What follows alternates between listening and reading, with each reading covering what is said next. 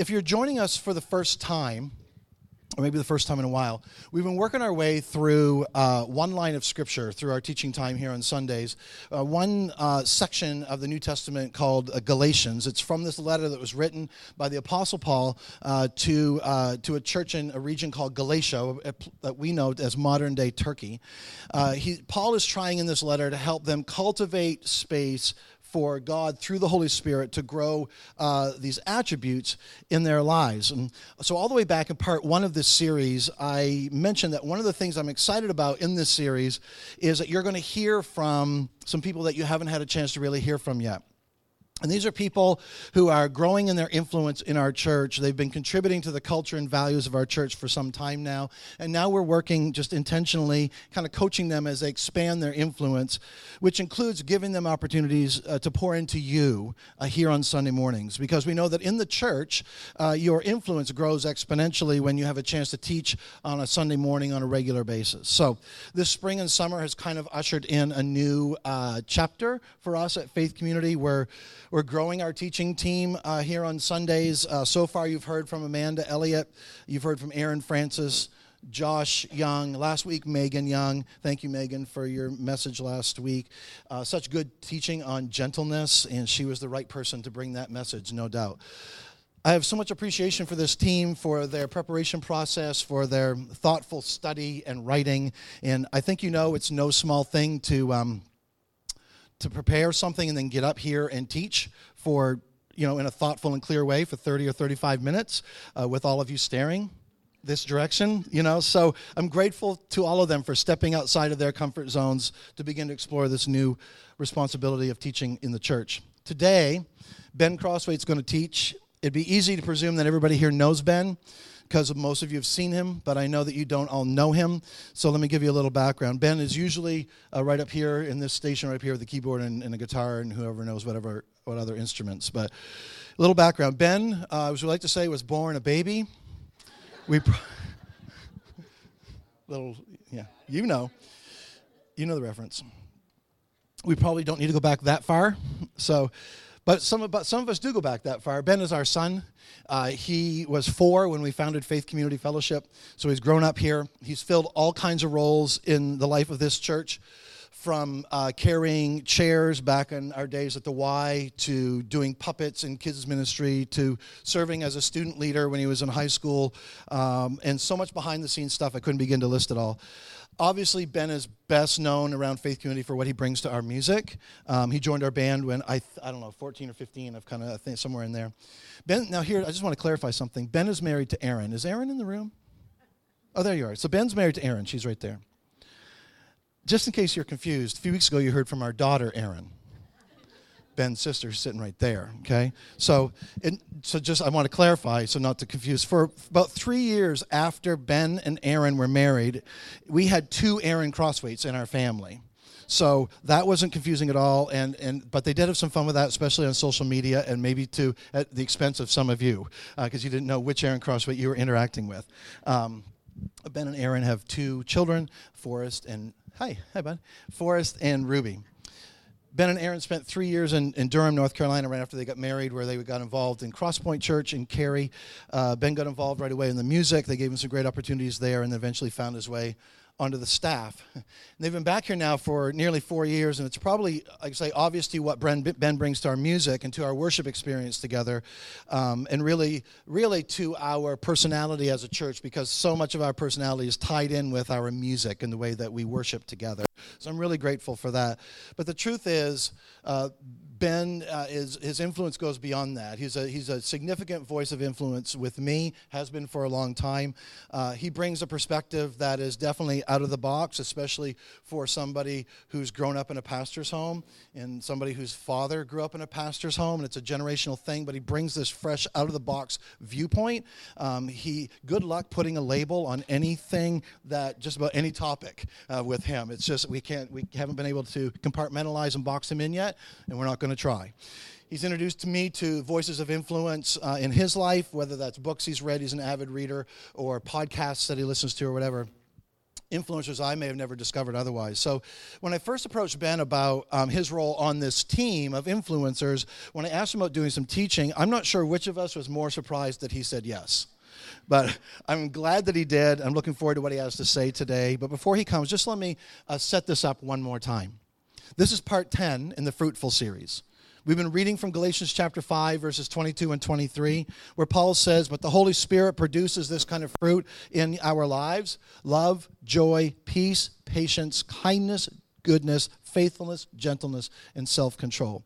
So, throughout the series, we've been saying this is not a to do list. This is not something we have to kind of figure out on our own how to be more loving, more joyful, more peaceful, more have more self control, etc. This is not a to do list. This is the work of the Holy Spirit in us. This is what He wants to produce in our lives. But you and I, this is why we're talking about it, we have a role to play. It's our responsibility to cultivate the soil, the type of soil, the type of character in our heart that actually grows good fruit in our lives. We can, and we can either help or hinder in this process. So, so far in this series, which by the way, uh, you can find in audio um, on our podcast feed, or you can find on video on the media player on our website at faithcommunityfellowship.com. I really encourage you, if you've missed any of that, kind of get caught up on that. So far, we've covered love, joy, peace, patience, kindness, goodness, faithfulness, and gentleness, which means today, if you've been tracking along, you knew where we were going. We're talking about self control. So here's Ben with today's teaching. Good morning. Good morning. Thanks for that intro. You had a lot of blackmail to work with, and he didn't go through. Lots of blackmail. Well, good morning. So, back in uh, December of last year, I went on a one day spiritual pilgrimage of sorts uh, to the distant city of uh, Bangor you know Bangor? good, you're here. I, I, was, I went with a joke right up front just to test, so we're good. Okay. So I went to Bangor to do something I've been thinking about for a long time. Uh, it was a big commitment, but I figured uh, I've already, at this point, had already gotten married, already had two kids. So getting my first tattoo wasn't like the biggest deal in the whole world. And actually, I thought about this tattoo design for about two years, and I only dated Erin for like a year before I proposed. So I actually put more thought into the tattoo but that's worked out well with her, so. so these nine squares on my forearm, a few of you have kind of put, started to put it together. Uh, Dad asked if you could steal my design for the background. So um, you're not going crazy. That does, actually, I gotta do it like that to make it match. Uh, but the nine squares on my forearm represent uh, the fruits of the Spirit. So the fruits of the Spirit have become for me over the last five or six years the real like center of my own spiritual practice. Um, it's something I come back to, try to on a daily basis. Um, and so when Dad and I had coffee back in the spring, kind of after the second, the first coffee was like, "Would you ever consider?" And I was like, "I'm sure, maybe. I've thought about it." And then the second coffee was, you know, we're doing this teaching spirit, uh, series on the fruits of the spirit. Would you be interested in? Um, which kind of seemed like a ploy to get me to say yes because he chose the fruits of the spirit that I tattooed on my arm. But uh, whatever, it worked. So, all that to say, I'm excited to be here. Thank you uh, for coming along with me.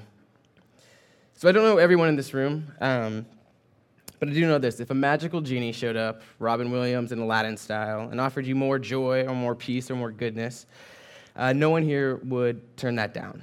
Love, joy, peace, patience, kindness, goodness, faithfulness, gentleness. I think we can all kind of agree that we would all want more of these things in our lives. Uh, when Paul says in the same chapter that the uh, fruits of the Spirit are listed, when Paul says, against such things, talking about the fruits of the Spirit, against such things uh, there is no law. I think, on one sense, he's probably talking about the Jewish law because that was his context. Uh, but in a broader sense, I think he means just that that, like, no one doesn't want more of these things in their lives, at least probably the first eight.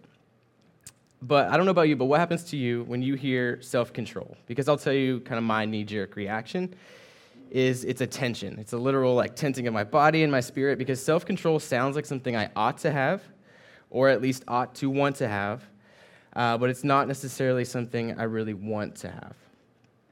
If you offered me more joy, I'd, I'd probably get excited about that. Um, if you offered me more self control, my response would be more like if you offered me like one of those green smoothies that I get advertised on Instagram where it's like, I should probably try it. It seems good for me, but I don't really think I want self control. It doesn't sound super exciting. So it kind of leads to the question how can we reframe self control? How can we think of self control in a way that makes it more appealing? Because if it's on this list, it means life is probably better when we have more of this attribute. attribute. So, how do we reframe it? I don't really want to exercise self control when it comes to pizza or tacos, or definitely not with coffee. Uh, I'm not excited about the idea of reining in my lust or my greed or my sarcasm. Um, I want to hit home with someone. I don't really, on the surface, want to rein any of that in. So, am I, you guys can tell me, like, am I the crazy one who's just like out of control and wants to do it everyone? Or can you relate, right? This is kind of, these conflicting desires are an innate part of our human experience. I think this is just part of being human. So, Paul, the guy who penned this list we call the fruits of the Spirit, uh, as well as about half of the New Testament. All throughout Paul's writings, uh, which spans a few decades that he actually wrote them, uh, he's using a few different images to get at the idea of these two conflicting selves within each of us. So I just want to look at a couple well known passages quickly. They might ring a bell if you are a church person like myself, as you heard. This is um, from uh, Paul's letter to the church in Rome. Uh, this is in Romans 7, 719. I want to do what is good, but I don't. So, right off the bat, like some of the Bible was really weird and unrelatable, and you're like, what am I reading? But, like, right off the bat, I think we can relate to this. I want to do what is good, but I don't. I don't want to do what is wrong, but I do it anyways. If I do what I don't want to do, I'm not really the one doing wrong. It is sin living in me that does it. I've discovered this principle of life that when I want to do what is right, I inevitably do what is wrong. So that kind of reads like Forrest has some of these Dr. Seuss books that the whole point is just to be a tongue twister, and that's what it kind of reads like. But I think it actually gets to the human experience well. I think Paul did that on purpose. You're like, it's a twist and a turn, and that's how it feels living as a person with these conflicting desires. We're all twisted up, wanting multiple conflicting things. I want to lose weight, but I also want to eat the whole pizza. I want to be a faithful spouse, but I also want to see what else is out there. I want to be a present parent, but I can't help but keep checking my phone when I'm playing with my kids. It's a constant push and pull, uh, and if you can relate, you know it's pretty exhausting. So, elsewhere in the New Testament, Paul is often using the language of life in the spirit and contrasting that against uh, what older translations called the flesh, and newer translations like the NIV called the sinful nature, uh, which is actually probably more accurate uh, because Paul isn't talking strictly about our bodies, he's really just talking about our inherent inner pull to selfishness and self destruction. And, uh, you know, around in, in the church, we might call that our sin condition. There's an inherent pull to selfishness and self destruction. And he's, Paul is always uh, contrasting this to a life lived in step with the Spirit of Christ, working in us to change us more and more into Christ like people, people who more and more bear good fruit more loving, more peaceful, more self controlled people. Another clear example of where Paul is using this contrasting language is in Galatians 5, which is the very same chapter where we get the list. I'm sorry, I'm not used to having this here. Uh, same chapter where we get the list of the fruits of the Spirit. Uh, the fruits of the Spirit is actually a list that's kind of in contrast to a previous list right before it, that's giving examples of what it looks like living in our automatic base kind of human defaults. Uh, uh, most translations call that the, the fruits of the flesh. So, leading into that whole passage where we get the fruits of the flesh contrasted against the fruits of the Spirit, Paul says this in Galatians 5 16. So I say, let the Holy Spirit guide your lives. Then you won't be doing what your sinful nature craves. The sinful nature, which remember is just kind of our flawed, inherent pull to self destruction, essentially the, the sinful nature wants to do evil, which is just the opposite of what the Spirit wants. And the Spirit gives us desires that are the opposite of what the sinful nature desires. These two forces are constantly fighting each other. So you are not free to carry out your good intentions. So to sum all that up, within you are two competing yous, essentially. So, how many of you would say you are really proud with your automatic responses to what life throws at you on a daily basis? In the stress, I saw that face. In the stress of a workplace, in the chaos of family life, in a super tense social political climate, you're just always, without fail, automatically responding in ways you're super proud of without really trying that hard, right? That's what I thought. Okay. So, of sometimes. Uh, going through life simply responding in our automatic way to every outside stimulus. It's hardly living at all, but it's what most of us kind of spend our time doing, bouncing around from the thing that pushes our buttons to the thing that pushes our buttons to the thing that pushes our buttons. So here's why I think this really matters for us here today, too. I think God has so many things that God wants for us and to do through us. But when we are living just simply in our automatic selves, living a life just devoid of self control, there's no longer any room for God's Spirit to work in us. Uh, Proverbs 25 28 says, like a city whose walls are broken through is a person who lacks self control. So, how can God use us when we're utterly kind of vulnerable to every outside stimulus around us? When our walls are broken through, when we lack all self control. Kind of the great irony is that following your automatic self will feel like freedom. In 2022, we are more free than ever to buy what we want, experience what we want, eat what we want, sleep with who we want, work where we want. We can basically do whatever we want. And yet, we have an epidemic of anxiety, depression, meaninglessness. I think there's all sorts of confusing and convoluted reasons for that. But I think a big one is that true life and true freedom is not just doing whatever you want, because if it was, we'd be a lot happier society. True life and true freedom is not doing whatever you want whenever you want. Freedom comes from having the self control to do what you ought to do for the good of yourself in the end and your neighbor. So, we started by talking about the need to kind of just reframe self control. And so, this is my working definition of self control that I've been using. To, help, to have self control is to be free from the tyranny of our automatic responses. Free from the tyranny of our automatic responses. And this is something we all want, because who doesn't want to be free? And in addition to that, for those of us who are trying to follow in the way of Jesus, to have self control is to be free from the tyranny of outside stimulus so that we can be a pure vessel, usable for God's Spirit to work through us. In other words, the point isn't simply how having self control will benefit us, though I, it will. But for those of us here today, many of us, the point is so that we can be a pure vessel, more readily usable for the Spirit to work through us, to grow good fruit in us, the same God who makes blueberries pop up at the edge of my yard every summer, to grow good fruit in us. So I hope self control is starting to sound a little more appealing, at least, than it did a few minutes ago. I want us to start to see self control not as a grit your teeth and get through it inconvenience that we ought to do, but I hope we can see self control as ultimately meaning freedom and in the end, who doesn't want to be free? Uh, just one more thing before we go too far. I think it can be easy to associate self control, or more specifically, the lack of it, with big moral failures cheating on your spouse, abandoning your principles in pursuit of more money, uh, you know, a big temper that kind of puts on a big show and ruins everything behind you.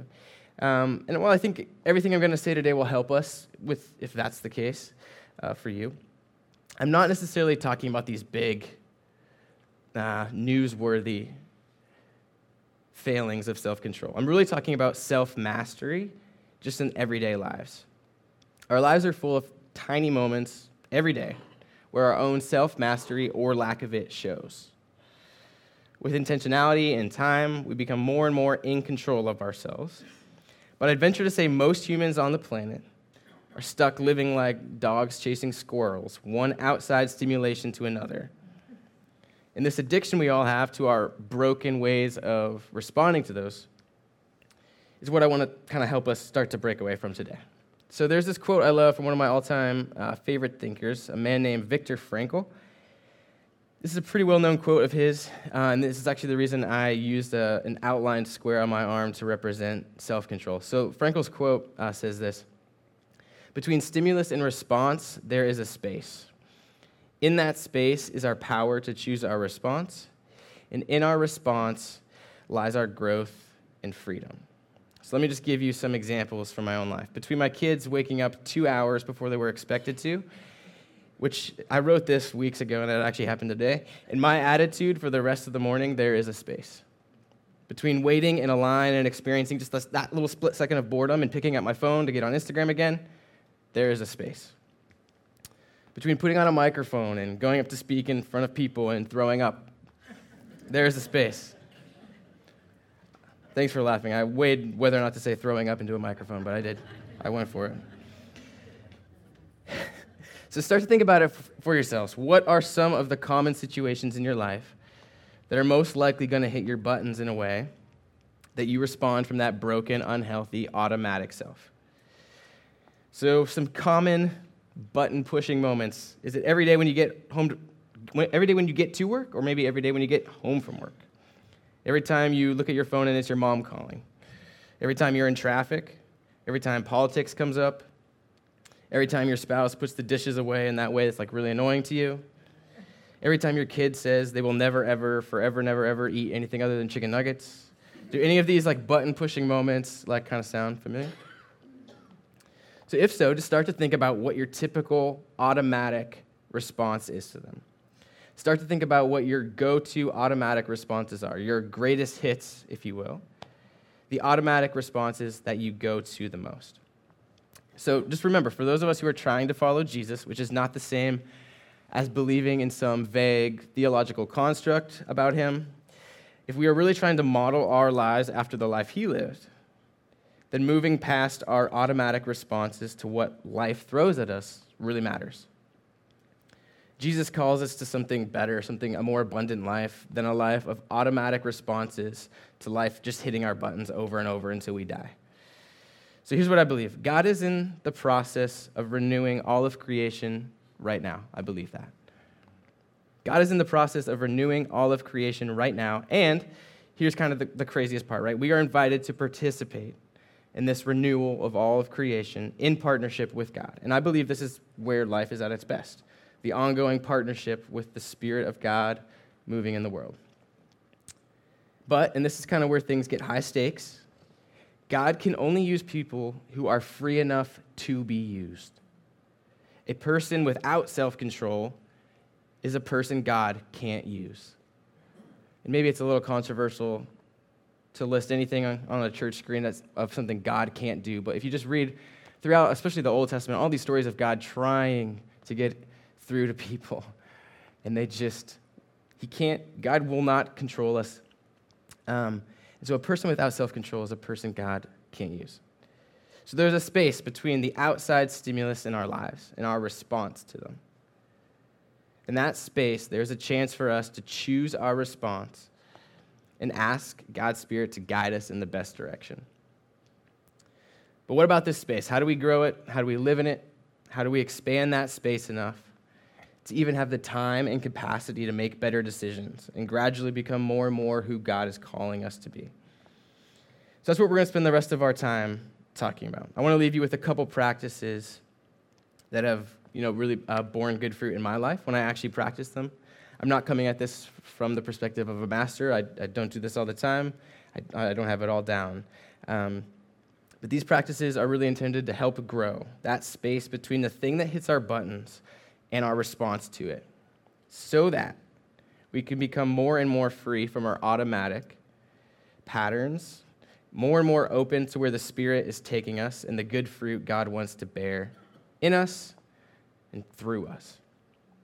So there's two practices. Let's talk about making space and looking both ways. So making space. One of the most undeniable patterns we see when we look at Jesus' life is this rhythm he establishes of balancing his intensely active life with a pattern of withdrawing and going off by himself somewhere, often in nature, to pray, to rest, to get away from all the outside stimulation, uh, and hear more clearly the voice of God talking to him. This pattern is apparently so common and important to the way Jesus lived his life that his disciples knew well of his habits. There's even a reference um, where they can't find Jesus and they're like, ah, I know where he is. He's off praying in that spot again in the woods. I counted six different times the gospel writers mention Jesus going away by himself to quiet places to rest. Um, and I know that there are even more of mentions than that. I just stopped counting. This rhythm of rest and getting away was obviously a foundational part of Jesus' life a rhythm of life that regularly makes space for solitude and silence and stillness is meant to be a non negotiable for followers of Jesus. In modern Western culture, where our self worth is tied up in what we can produce and achieve, and being tired all the time is kind of like a badge of honor we like to brag about.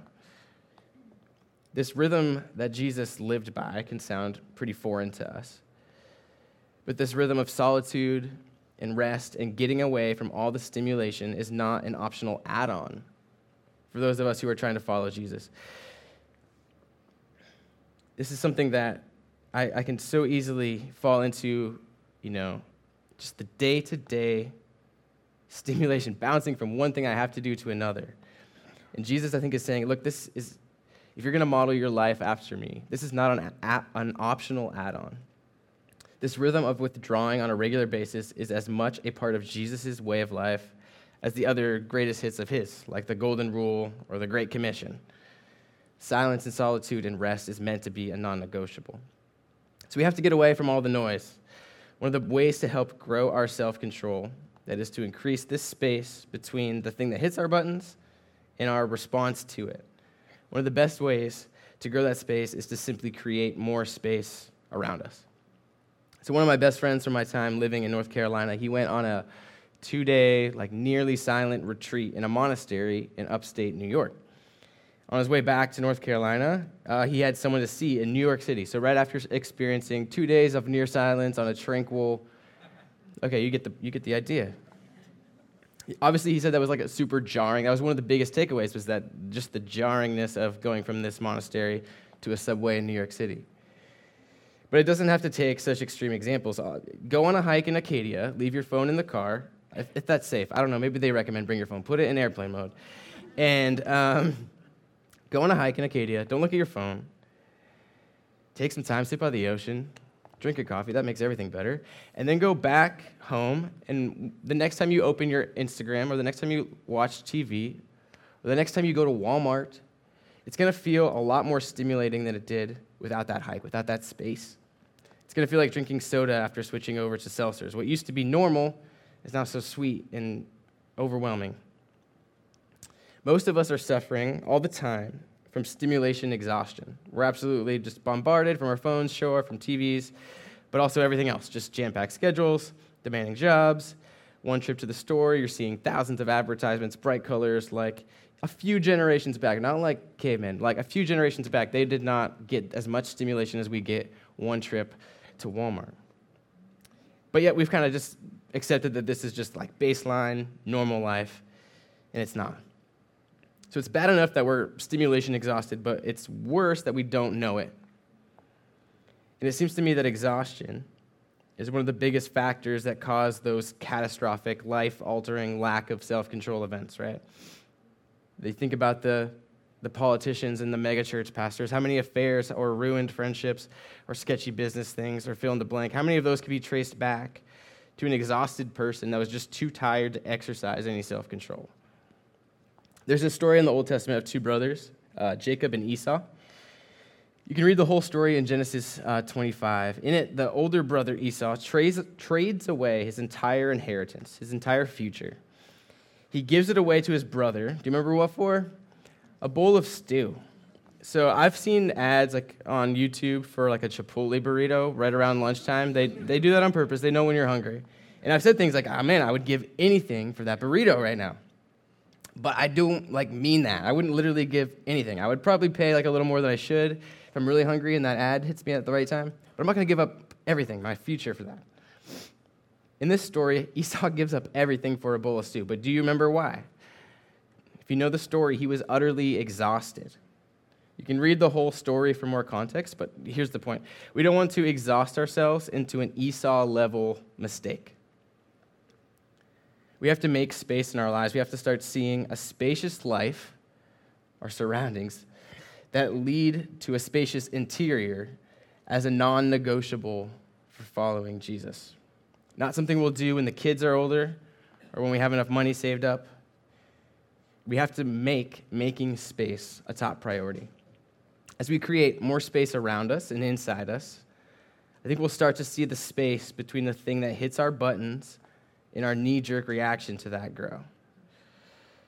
From there, God can start to work in us to bear the better fruit He wants to bear in our lives. At the end of the day, we don't want to be the fool in the story who sold their entire future for a Chipotle burrito. The second practice I want to leave with you today is I'm just going to call it looking both ways. It actually, kind of feels like if the book of Proverbs was written in this century, there could be a proverb along the lines of like, the wise man looks both ways before crossing the street, but the fool steps into traffic and dies. sounds harsh, but like most of Proverbs is, if you read it. So, looking both ways. We look back to notice where life has been pushing our buttons, and we've been responding in unhealthy, unhelpful ways missing out on a potential response that God could be calling us to instead. And we look forward to see situations coming up in the near future where those same buttons might get pushed again. And we prayerfully decide ahead of time how we are going to respond in a way closer to the response that Jesus has for us. Either by maybe it's pre deciding what we will say, or maybe it's just doing like the first apostles in Acts who prayed that God would just give them the right response when the time came. So, quickly, let's just break down both of these a bit more. There's this historical prayer practice from the 1500s I love called the Prayer of Examen. Its roots go back to a man named St. Ignatius of Loyola. His work formed the Jesuit order in Catholicism, and I've come to find his writings and writings about his teachings to be some of the most like transformal, uh, transformational for me personally. This prayer, prayer of examen, as it's called, is as it sounds. It's a prayer of, examinati- uh, of examination, looking back on your day, typically prayed at the end of your day. So, Jesuit priests uh, pray this prayer daily as part of their religious life, and I, I have friends who try to do it on a daily basis as well. There's a real richness to this traditional prayer, and it spans much more than specifically just the idea of self control that we're talking about. Uh, but as it relates to self control, here's kind of a three step way to break it down and think of things. So, first, take time at the end of the day to reflect on times your buttons were pushed. Take time at the end of the day just to reflect and notice. Be kind to yourself, but just start to notice. Second, take note of your responses. When did you respond from that automatic place in a less than ideal way? When was the space between stimulus and response actually big enough for you to pause and say a quick prayer or make a better decision than that one you would have done kind of from the automatic place? And then finally, just pray. And here's a, kind of a three, three guides for, for praying. Thank God for the ways you were able to practice self control and listen to God's voice. Just thank God for the ways that He was working in you through that day. Thank God for forgiveness, for the times that we were kind of less than we would have liked to be and less than God is calling us to be. And then finally, start instead of look that's kind of the looking back part start to look forward think about specific situations you know you'll be in tomorrow and pray for wisdom and strength to navigate those well with a high level of self-control The more we pause and reflect and simply acknowledge to ourselves and God the ways we responded with knee jerk reactions that weren't what we would have done if we could have written out a script ahead of time, the more we can see and acknowledge our own inability to act in the ways God is calling us to. The more we do that, the more we can start to forge new paths. So, kind of the hope as we start to develop this practice is that the next time that the same button pushing moment comes, Maybe there'll be a tiny little space between the button being pushed and your own internal reaction. And in that timeless little space, you can actually prayerfully look at your options of responses instead of going with your gut automatic response. You can prayerfully look at those responses and choose the one that you believe God is calling you to, not the one your automatic impulse chooses on its own. And just remember, like, looking back, this practice of looking back on our day and kind of seeing how we did, essentially, seeing where God was working, see where we actually listened, see where we didn't. Looking back isn't about beating ourselves up, it's really just all about this um, getting information about how your day went and where God might have been working in your life and where you missed it so that you can look forward to the next day you can imagine how I do this in very short spurts. Like I said, I'm not a master, but you can imagine doing this day after day after day. It builds this muscle of self control and of this awareness of God's Spirit trying to work through you in the everyday life. Let me give you uh, one example from my life to illustrate. Um, I haven't used an alarm clock in over like four years uh, because almost every morning I'm woken up by one of my kids. I'm sure many of you can relate to that. Four days a week, my wife Erin uh, has woken up before the sun to go to work and punch in by 5 a.m. And on those days, my morning starts as soon as the first little one's up. And our house isn't that big, which typically means when one wakes up, the other one wakes up. And so you've got, you go from a nice quiet house of three sleeping people to two wide awake tiny people and one big person crawling around. I know it looked like Tom Hanks in Castaway, like just desperately looking for water, but it's coffee a couple years ago, uh, back when there was just one little one, when it was just Forrest, um, there was a season where I was trying to wake up quite early to get up before he would. Have some time to breathe, do some reading, listen to a podcast, maybe even write. Time to just be alone, feed my soul in some way before getting into the day. I had, I had started to notice that I wasn't always in the best mood uh, when he would wake me up and kind of force me into the day with that jolt, right? So I tried to get ahead of that by waking up really early. Uh, some days were great. I'd read something really inspiring. The coffee was hitting just right. Um, it just kind of, you know, I was ready to, when he woke up, I was ready to be the best dad I could be. Other days, when I heard the pitter patter of his feet coming down the house, it would instantly bring up some really strong frustration. Just that, are you serious? How is he up already? Like Google says he needs like 10 hours of sleep. That was definitely like six and a half. Like, why? The sound of my kid waking up earlier than expected and messing with my plans for my quiet morning to myself, where I was going to do something very spiritual, of course, was this trigger that set off a bad mood that could stick around for hours or even most of the day. And it's embarrassing to admit how often the people we love the most are the ones pushing our buttons like this, right? Eventually, though, as I continued trying to get up early and create that space, I started to see something, or rather, I, I do think God brought this to my inten- brought this to my attention this frustrated, short tempered, irritated dad was not the kind of dad I wanted to be. So I just asked God for help. In that more spacious place that I had carved out, going back to that idea of just making space, finding time, if it's waking up early, staying up late, whatever you got to do, I was able to see this recurring button getting pushed. And only after I saw it could I invite God to help me with it. I saw that moment where I was alone, enjoying my quiet morning, and then I heard my son running toward me. I saw that microsecond as a crossroads. I could allow it to be a frustration. I could allow my to- tone of voice to convey that frustration. I could cry out to the universe for the grave injustice that it was I didn't get to finish my podcast episode. Or I could choose love and joy and kindness and gentleness. It breaks my heart to think that my son or my daughter would ever feel like they were putting me out just by being there, just wanted to see me. So it's my prayer that I started praying in that moment that I can be constantly filled with more and more peace and patience so that even though I'm a flawed vessel, my kids will know that the creator of the universe and of them is loving and patient and kind because that's what their dad was to them. And so much of that being true or not comes down to what extent I have developed self control. So this kind of leads me to my final, my final point. Jesus would often end his parables in an unsettling, word of warning type way. Uh, many old Old Testament stories do this as well. It's not the Disney movie, kind of all works out in the end that we're used to. Uh, but I do want to leave us with the sense that something is at stake.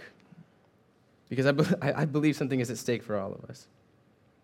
The outline of the self control uh, square on my tattoo is black. The symbolism of that for me is, is the idea of just permanent ink. I know the whole thing's permanent, I'm aware, but the black ink is simulating uh, that, that, permanence. Because uh, whether I'm having a good day or not, every day, every moment, I'm making choice after choice after choice that in permanent ink. Have you ever tried going back in time to fix a mistake? It doesn't, it doesn't work if you've watched Back to the Future, but when Marty McFly goes back, it gets really weird. His mom's a teenager and like tries to hit on him. It's bad. Like just don't don't do time machines. I'm gonna fall off my chair.